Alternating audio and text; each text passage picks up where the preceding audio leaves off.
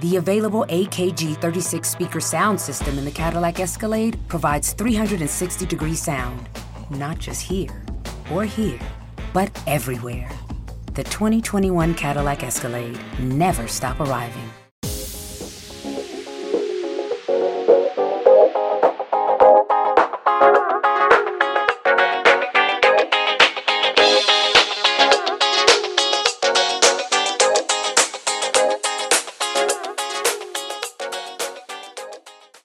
E salve a tutti ragazzi, ben ritrovati nella puntata numero 58 del podcast sportivo di Insta News. Io sono Claudio Soduto e quest'oggi vorrei trattare un attimino con voi ciò che è successo nel corso di questa settimana a livello sportivo con focus particolare ovviamente sulla MotoGP, sulla Formula 1 e sul Mondiale. Premetto che io sto registrando di lunedì perché purtroppo martedì non sarò presente quindi non avrei proprio le facoltà per poter andare a registrare la puntata che uscirà poi mercoledì, cioè oggi per chi ci sta ascoltando direttamente il giorno dell'uscita della puntata, quindi sono sostanzialmente indietro di un giorno rispetto ai, agli ottavi di finale del mondiale, quindi mi mancano sostanzialmente le ultime partite, tra cui Belgio e Giappone che si giocherà stasera, la vincente andrà contro il Brasile e poi sostanzialmente contro, eh, mi manca ancora diciamo la grande partita che è quella relativa alla Colombia, secondo me.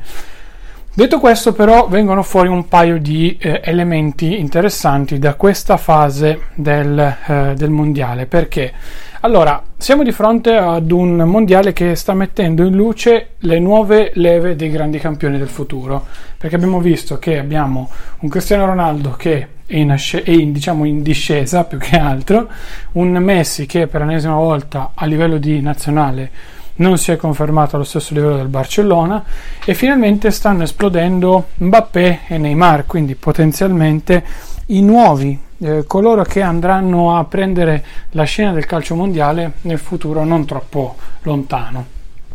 Quello che mi ha fatto veramente impazzire è sostanzialmente Kylian Mbappé. Ha fatto una partita veramente imbarazzante, l'ultima che l'ha visto giocare contro l'Argentina, dimostrando di essere potenzialmente uno, se non il miglior giocatore in, di questa competizione. Perché ehm, avete visto, partendo da centrocampo ha uno scatto incredibile, non riesce a tenerlo e a prenderlo sostanzialmente nessuno. Io credo che una delle poche difese che lo possa cercare di arginare sia quella del Brasile, più che altro perché abbiamo un Thiago Silva che lo conosce relativamente bene e comunque sono delle difese abbastanza solide. Certo, la difesa dell'Argentina era sostanzialmente una forma di groviera, però diciamo che tutto sommato a livello fisico non erano cattivissimi, ecco. Va detto però che Mbappé li ha surclassati, quindi ha letteralmente messo KO quella difesa come se fosse sostanzialmente un, un flipboard impazzito. Detto questo, sicuramente, ripeto, sicuramente secondo me siamo davanti appunto al ricambio generazionale che in tanti chiamavamo ormai da anni perché gli ultimi 10 palloni d'oro sono stati vinti da Cristiano Ronaldo e da Messi. Io non credo che se Mbappé vinca il mondiale eh, possa vincere il pallone d'oro, così come se Neymar possa eh, vincere il mondiale e poi portarsi a casa anche il pallone d'oro. Diciamo che eh, tendenzialmente ha più possibilità Neymar da questo punto di vista perché comunque è più affermato a livello internazionale. Mbappé alla fine sono tre anni che lo conosciamo bene o male a questi, a questi livelli. Neymar è già in Europa da qualche anno. Neymar ha già giocato nel Barcellona che comunque è una grandissima squadra. Ma soprattutto Neymar ha al netto di tutte le indiscrezioni di mercato futili e inutili, ha diciamo dalla sua un, un, club potentissimo che è diventato potente anche a livello politico eh, all'interno del panorama europeo che è appunto il PSG. Stessa squadra di Mbappé ci, ci mancherebbe, però tra i due ovviamente probabilmente il più forte in questo momento a livello mediatico politico stesso, se vogliamo, è sicuramente Neymar. Sono i due giocatori che mi hanno colpito di più. Vi ho detto che tra Neymar e Coutinho uscirei sempre Coutinho, questo sì, però la crescita che sta facendo Neymar piano piano è graduale, sembra, sembra, mettiamo le mani avanti, anche un po' a livello di testa, perché è vero, ci sono ancora quei fenomeni che fa ogni tanto che eh, si butta per terra, stra- strabuzza per il dolore finto, eccetera, eccetera, ma quello fa parte un po', un po', di Neymar, ecco. Certo, io al Brasile ancora oggi non toglierei per l'ennesima volta Coutinho, mi è piaciuto un po' meno nella partita con il Messico, sono sincero, però sicuramente secondo me oggi lui insieme a Casemiro davanti alla difesa è l'elemento in più. Poi dove ti giri ti giri il Brasile è pieno di campioni e sembra, suona anche strano che questa squadra non abbia vinto sostanzialmente ancora, ancora nulla. Ecco, quindi mh, oltre alle Olimpiadi di, di, due anni fa, ma sappiamo che quelle era più facile perderle che, eh, che, andarle, che andarle a vincere tra una cosa e l'altra. Eh, sono due giocatori fortissimi. Mi sta piacendo poi, tra l'altro, beh, io tifo Brasile, ve l'ho già detto, è la squadra che mi piace tra virgolette di più perché mette dentro un mix un po' di tutto e mi sembra anche abbastanza quadrata. Certo è che la Francia è bella forte, certo che anche l'Uruguay non mi dispiace per nulla, è una bella squadretta con un gran cuore e con un bel centrocampo che oltre all'attacco, insomma, non fa, non fa affatto eh, male. Diciamo che il lato del tabellone tra Francia e Brasile è abbastanza ostico, nel senso che una delle più forti arriverà in finale e le altre verranno sbattute fuori. Dall'altra parte del tabellone la situazione è molto, molto, molto, molto più, più semplice. Ecco, diciamo che come ho detto anche io domenica, ci potrebbe essere secondo me quella sorpresa che arriverà magari in semifinale se non addirittura in finale fra le, squadre, fra le squadre presenti. Ad ogni modo l'Argentina è stata eliminata in maniera anche rocambolesca direi perché stava vincendo addirittura a un certo punto con la Francia dopo essere andato in svantaggio salvo poi prendere quattro pere e eh, mettendoci tutta come dire eh, la garra la chiamano loro se non erro in campo non sarebbe servito a niente, nel senso che io credo che l'Argentina non sarebbe mai più arrivata di nuovo in finale del mondiale, assolutamente, perché non aveva le potenzialità, non aveva il gruppo, non aveva lo spogliatoio, perché l'allenatore era sostanzialmente un fantoccio messo lì in panchina mentre i giocatori erano quasi in autogestione e l'hanno detto tutti, dal primo all'ultimo che si occupava di giornalisti, collaboratori, eccetera, eccetera, dell'Argentina. Questo deve far molto, molto riflettere alla federazione, secondo me. E in, sec- in secondo luogo poi va sicuramente detto che ehm, anche lì in Argentina siamo davanti a una crisi probabilmente di giocatori imbarazzante perché ci siamo trovati in una formazione senza portiere perché eh, abbiamo preso Armani che se non era il portiere del River, comunque una, di una, squadra sudamericana, per carità, tutto il rispetto, però comunque abbiamo visto che i livelli rispetto anche solo a Ioris sono ben diversi. Caballero, non ne parliamo, fa addirittura la riserva al Chelsea, quindi sinceramente non ho capito come mai potesse essere addirittura titolare nell'Argentina e poi la difesa come abbiamo già detto è una sorta anche qui di, di groviera cioè destra o sinistra entravano come, come volevano Quel che fa arrabbiare l'Argentina è che ha un potenziale in attacco sprecato. Io a un certo punto avrei detto anarchia totale, metto dentro Messi, su, eh, Messi Di eh, Di Maria, eh, Higuain e, e Agüero, faccio una sorta di 4-3, 4-2. 3-1, anzi no, 4-1, 3-2 per dire, con il solo Mascherano a diga e poi dietro quattro difensori veramente statici. Dal centrocampo in avanti, da Mascherano in avanti, avete la palla voi, fate quello che volete, giocate come volete. Tanto male per male, ragazzi, secondo me non poteva andare un po' peggio. Ecco. Di Maria forse non è più il giocatore stellare che avevamo visto un po' col Benfica, un po' con il Real. Mesa, insomma, ha fatto qualche buona giocata, ma più quelle, quelle, negative per non parlare di tutto il resto. Poi vabbè, Messi credo sia incommentabile dal mio punto di vista. Dispiace da un certo punto di vista, dall'altro sinceramente dico di no perché tutto il movimento argentino che personalmente non apprezzo. Se voi andate a vedere la partita con la Francia, vi trovate di fronte ad una squadra che metteva in campo l'arroganza, la cattiveria, prima di ogni altra cosa. E questo a me non piace, non, non, non, è una bella parte del gioco del calcio, non è una situazione che ti fa dire ah che bel gioco, eccetera, eccetera. No, assolutamente. Diciamo che il movimento argentino secondo me può essere eh, estremizzato con la reazione di eh, Arma- Diego Armando Maradona dopo il gol vincente contro la Nigeria. Ecco, gli argentini sono un po' così, si vede in campo che sono cattivi, si vede in campo che ehm, ci mettono troppa grinta, ma anche a livello eh, diciamo umano nei confronti dell'arbitro, perché lo accerchiano sempre, perché si spintonano, perché usano il petto. Non è bello da questo punto di vista. Loro però avevano solamente questa opzione perché a livello di gruppo erano inferiori praticamente a quasi a tutte un po' le squadre, secondo me anche ad alcune squadre africane, molto più ricche di talento, e si sono diciamo qualificati agli ottavi per il rotto della cuffia. Ecco, anche se, come avevo già detto, la meritava assolutamente la, la Nigeria. Continuo a vedere favorito il Brasile Penso che da questo lato del tabellone vedremo Brasile-Francia tendenzialmente in semifinale, che non sarebbe neanche una cattivissima eh, idea, secondo me. E, ehm, e, devo dire che allo stesso tempo diciamo che potremmo essere di fronte, appunto, come ho detto prima, a finalmente un ricambio generazionale europeo. Dico questo eh, pensando che secondo me eh, Neymar sicuramente potrebbe essere un giocatore del futuro, ma allo stesso tempo non credo che al Paris Saint Germain, così come Mbappé, possa ottenere la gloria che probabilmente un giocatore del suo calibro potrebbe avere. Il problema è semplice, il Paris Saint Germain fa un campionato da solo, il Paris Saint Germain non ha le potenzialità secondo me di vincere la Champions da qui ai prossimi forse 4-5 anni, anche se hanno preso Buffon, anche se spendono milioni su milioni per comprare giocatori che poi magari nemmeno utilizzano. E, ehm, e quindi io non dico che debba andare per forza al Real Madrid o al Barcellona di nuovo, però sicuramente avrebbe, aveva più potenzialità in una squadra diversa. Certo che stare in una squadra in cui sei, diciamo, bloccato da un certo Lionel Messi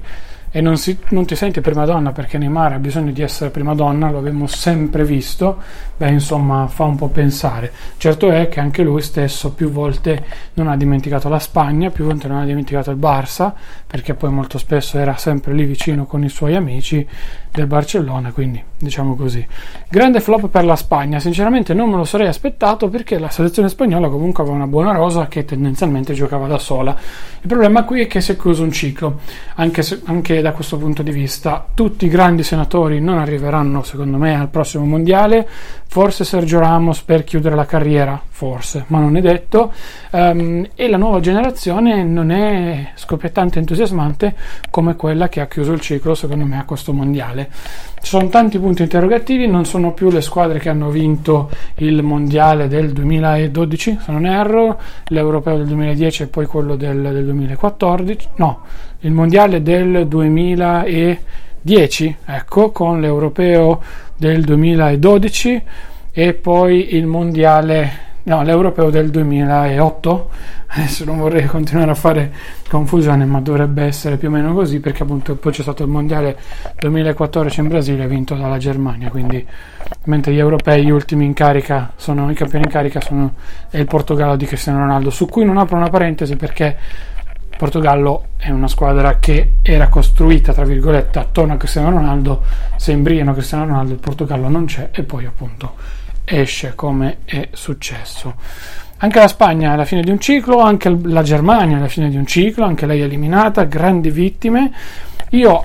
metto dentro un'altra spina, nel senso che secondo me la Russia, fomentata dall'entusiasmo, fomentata anche dalla cattiveria agonistica messa in campo dai suoi giocatori, può dare fastidio a molti e di conseguenza ci ritroveremo ad avere sostanzialmente una bella Russia che secondo me si potrà giocare forse anche eh, un posto in più rispetto ai primi otto del, della classifica finale. È una mia idea assolutamente personalissima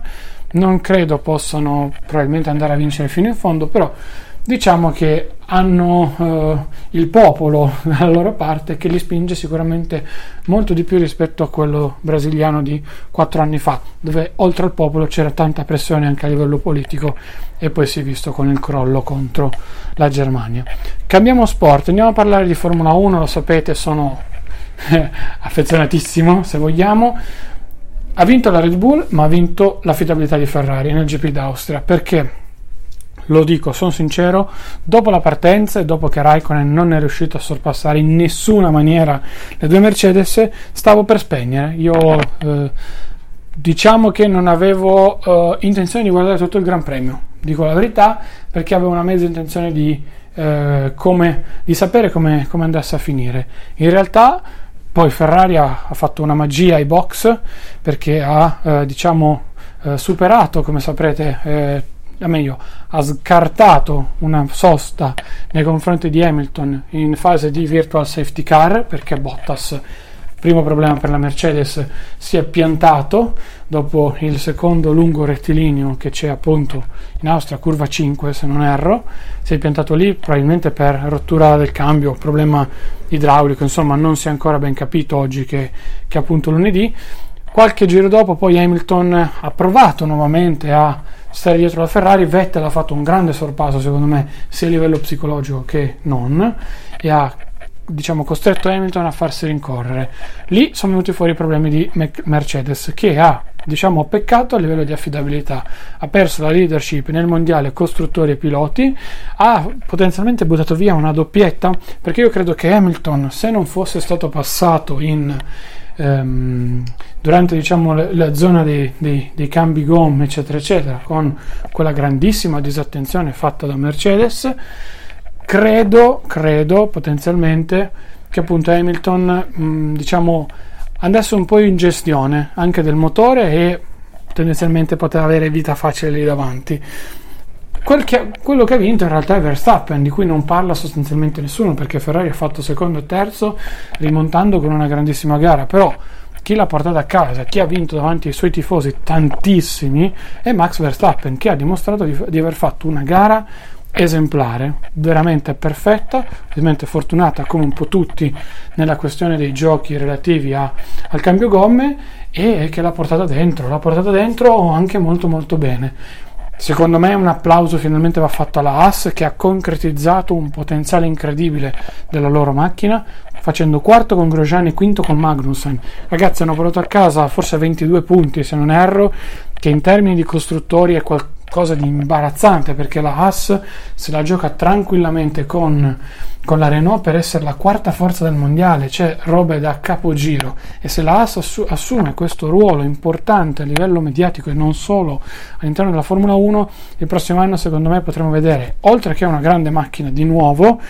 anche dei grandi piloti, nel senso che con tutto rispetto per Magnussen e Grosjean, che comunque stanno dimostrando meglio Grosjean si doveva riprendere, Magnussen ha dimostrato molta più costanza e molta più concretezza. Secondo me si potrebbe aspirare, non dico ad un top rider perché i fondi sono quelli che sono, però comunque a piloti che hanno delle potenzialità anche per poter vincere. Eh, non vedo sinceramente un Magnussen e un Grosjean vincenti, probabilmente più da podio, in qualche situazione normalmente fortunosa in cui diciamo i primi sei vanno un po' diciamo così per prati per un motivo o per l'altro e quindi diciamo che io vedo potenzialmente molto più forte la AS della McLaren per dire che è un team blasonatissimo stessa cosa dico che la AS è molto più forte secondo me anche della Renault si è visto che molto fa il propulsore Ferrari, che ha portato anche la Sauber dentro i primi 10, quindi appunti entrambi i piloti. E insomma, per questo io vi dicevo che è stata una vittoria Ferrari più che una vittoria solo di Verstappen e della Red Bull. Perché qui, ragazzi, ci siamo portati a casa veramente, veramente tanto, secondo me, in termini di affidabilità. Detto questo, c'è un grande punto interrogativo su Silverstone, che se non erro già questo weekend e perché soprattutto bisognerà capire Mercedes come arriverà perché ricordiamo quest'anno i motori sono solo tre Mercedes ha avuto grandi problemi di affidabilità con la specifica 2 del suo motore tant'è che la ritardata e poi ha portato una specifica 2.1 che diciamo ha mostrato al Paul Richard il suo potenziale con Hamilton che comunque ricordiamo quando sta davanti è molto tranquillo perché gestisce motore, gomme e tutto, però appena la, la, la Mercedes diciamo, va in difficoltà e quindi è dietro un'altra automobile, quindi un'altra vettura, lì si vede tanto tanto il limite di questa macchina che sembra essere quasi realizzata per stare davanti, guidare la gara e basta. La macchina di Bottas tendenzialmente sembra invece quella che è un po' più orientata al combattere in, in, pista perché Bottas per quanto secondo me sia un gran pilota che merita assolutamente la riconferma per i prossimi due anni in Mercedes perché eh, diciamo che al netto dei problemi ovviamente non è Rico, Nico Rosberg ma è difficile secondo me trovare un pilota della sua costanza, della sua professionalità e anche del suo poco casino fuori dalla pista. Immaginate, vero io ho sempre detto date una Mercedes ad Alonso e magari vincerà. Però io credo che anche a livello politico Alonso, per tutti i casini che ha combinato nella sua carriera, come hanno detto in tanti, è difficile che vada nuovamente in un top team. Addirittura c'è la voce che lo vorrebbe nuovamente in Renault per chiudere l'anno, per chiudere la carriera, quindi un ennesimo ritorno in Renault su cui io tendenzialmente non, non, credo. Io credo che Alonso sia molto più stanco, nonostante abbia fatto anche qui una gran gara in Austria, eh, partendo dalla pit lane, però credo sia molto più stanco di, di non arrivare alla vittoria, almeno sul podio, anche quest'anno con una McLaren che fa abbastanza, abbastanza ridere. Ecco. Ultimi 10 minuti, così facciamo la nostra classica mezz'oretta, volevo dedicarli alla MotoGP perché abbiamo assistito a un gran premio non dico anomalo, però sicuramente un gran, un gran premio per alcuni aspetti interessante, ecco, perché sicuramente abbiamo visto come Marquez abbia da un lato dominato e dall'altro anche combattuto. Detto questo, Marquez sicuramente, secondo me, punto numero uno, si è divertito perché probabilmente, come spesso accade, abbiamo visto ad Assen una delle gare più belle, più divertenti di tutta la stagione, con anche Phillip Island, come ha detto poi Valentino Rossi e tanti altri piloti a fine, a fine Gran Premio ma sicuramente è stato un gran premio in cui Marquez ha dimostrato e ha allungato nuovamente in classifica. Adesso sono circa forse 40 i punti che ha di vantaggio sul diretto eh, concorrente che rimane sempre Valentino Rossi, seguito da, da Vignales e con Dovizioso che purtroppo per un'incomprensione, per eh, un eh, diciamo celodurismo ecco, fra lui e Valentino Rossi hanno perso secondo me entrambi una posizione da podio, un podio quasi assicurato secondo e terzo in cui si potevano contenere ampiamente i danni da Marquez. Perché Marquez è stato furbo, ha lottato, ha guidato ancora una volta sopra i problemi della Honda, ha fatto veramente un garone, salvo poi a, a un certo punto fare lo strappo finale un po' come ha fatto Martin in Moto 3 e andare via, lasciare tutta la compagnia e andare avanti Diciamo che mm, mi è piaciuta molto la gara di Rins perché ha dimostrato che la Suzuki con lui è una moto molto concreta. Abbiamo visto che per l'ennesima volta siamo davanti a un campionato in cui, come per la Formula 1, le gomme hanno un'importanza fondamentale con tante strategie diverse anche all'interno della stessa, della stessa gara. Yamaha con le gomme soffici, così come Ducati, così come Suzuki, Honda con le gomme dure. Insomma, un mix totale. Chi è mancato un po' è stato Lorenzo, grande mattatore delle ultime due gare precedenti, che diciamo è un po' tornato indietro perché ha avuto una grande fase iniziale, salvo poi perdere prestazione lui stesso e nelle gomme che non è riuscito a controllare e governare come invece nelle due gare precedenti. Peccato perché io diciamo un'altra bella vittoria di Orgo, comunque un podio non l'avrei visto assolutamente male. Chi, ne, chi esce secondo me sconfitto da questo, da questo, weekend è assolutamente Ducati perché aveva tendenzialmente due piloti anche qui molto molto forti seppur non messi benissimo ma che alla fine non hanno concluso nemmeno sul podio e anzi Dovizioso e Lorenzo non sono poi arrivati così tanto distanti l'uno dall'altro eh. e quindi va detto anche questo, questo aspetto ulteriore secondo me Diciamo che questo mondiale è ben indirizzato verso Marquez la Honda per l'ennesima volta. Yamaha deve guardare molto allo sviluppo del progetto 2018 e sfruttare tutte le gare e i chilometri che potrà fare per puntare al titolo nel 2018 perché eh, 2019 scusate perché eh, diciamo che questo campionato sebbene i due piloti Yamaha siano quelli in Lizza perché sono i principali inseguitori di Marquez diciamo che alla fin fine questa Yamaha è veramente difficile da guidare. Assen era un circuito particolare è un circuito anomalo come si è visto anche l'anno scorso in cui ci sono tanti problemi che vanno contro la Honda e tanti vantaggi le, che vanno a favore delle altre case. Quindi di conseguenza bisogna anche analizzare un pochino questo, questo aspetto qui non credo vedremo una Yamaha ancora competitiva su tutte le altre piste, ci dovrebbero essere degli aggiornamenti che arriveranno dai test di Bernot, però diciamo che arriveranno tra un po', quindi ci sarà anche la pausa estiva, se non erro c'è ancora il Saxaring, dovrebbe esserci, lì puntate anche la casa intera sulla vittoria di Marquez perché è impossibile che non vinca, si gira a, in, senso, in senso antiorario, si va a sinistra, eh, quindi insomma è il circuito della Honda, il circuito di Marquez vince a mani basse anche col triciclo. Quindi allungherà secondo me ancora in classifica andrà in vacanza con un gran bel bottino che se non supererà le due gare insomma o le sfiorerà o comunque sarà un vantaggio che lo lascerà devo dire molto molto molto tranquillo. Un po' come è stato Mir l'anno scorso in Moto 3 quindi questo mondiale è più facile che Marquez lo perda cadendo, facendo delle cavolate, piuttosto che gli altri che lo vadano a vincere. Al netto che comunque magari nella seconda fase di campionato, come hanno detto in tanti, la Ducati possa riemergere, perché comunque dal Saxaring in avanti, quindi dopo la sosta, tendenzialmente arriveranno molte piste Ducati. Però, fin quando questo Dovizioso quest'anno è molto più al limite dell'anno scorso e molto meno libero di testa, e Lorenzo non ritorna ai livelli di Barcellona e del Mugello, la vedo difficile. È vero che giocando con due punte, diciamo che tornare in lotta per il titolo è un po' più facile perché comunque se vinci e fai doppietta, Marquez, diciamo, punti ne inizia a perdere un po' tanti perché se non erro il terzo in MotoGP perde 10 punti dal primo o giù di lì. Quindi insomma iniziano a essere 10 punti. È vero che con 5 gare devi vincere 5 gare, Marquez non deve vincere 5 gare è impossibile, però insomma ecco diciamo che qualche punto glielo puoi sempre andare a sgrafignare. Fatto sta che poi a Valencia Marquez vince anche partendo dai box, anche lì va detto, va detto anche questo.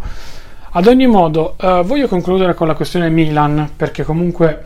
va, va analizzato un secondo. Ne abbiamo parlato ogni tanto sul, sul, sito, non più di tanto perché secondo me la questione non merita tutta questa attenzione, per il semplice motivo che siamo davanti ad una situazione che è abbastanza come dire, eh, comica per alcuni aspetti, ecco, perché la sentenza che c'è stata grave nei confronti del Milan e tutte le operazioni che sono, hanno cercato di fare gli attuali proprietari del Milan hanno portato semplicemente ad un'unica e sola eh, affermazione di quanto, di quanto, può succedere, di quanto è successo in quest'anno. Il Milan è stato tendenzialmente comprato per essere rivenduto, quindi per farci una speculazione finanziaria bella e buona, pulita, semplice, al netto di debiti, eccetera, eccetera. Questo attuale proprietario del Milan, come si è visto, tralasciando la gestione sportiva, ha comprato il Milan per cercare di guadagnarlo, guadagnarci qualche cosina, rivenderlo in termini finanziari e liberarsene. Ha trovato dall'altra parte, in quest'ultima fase, degli acquirenti che non sono stupidi,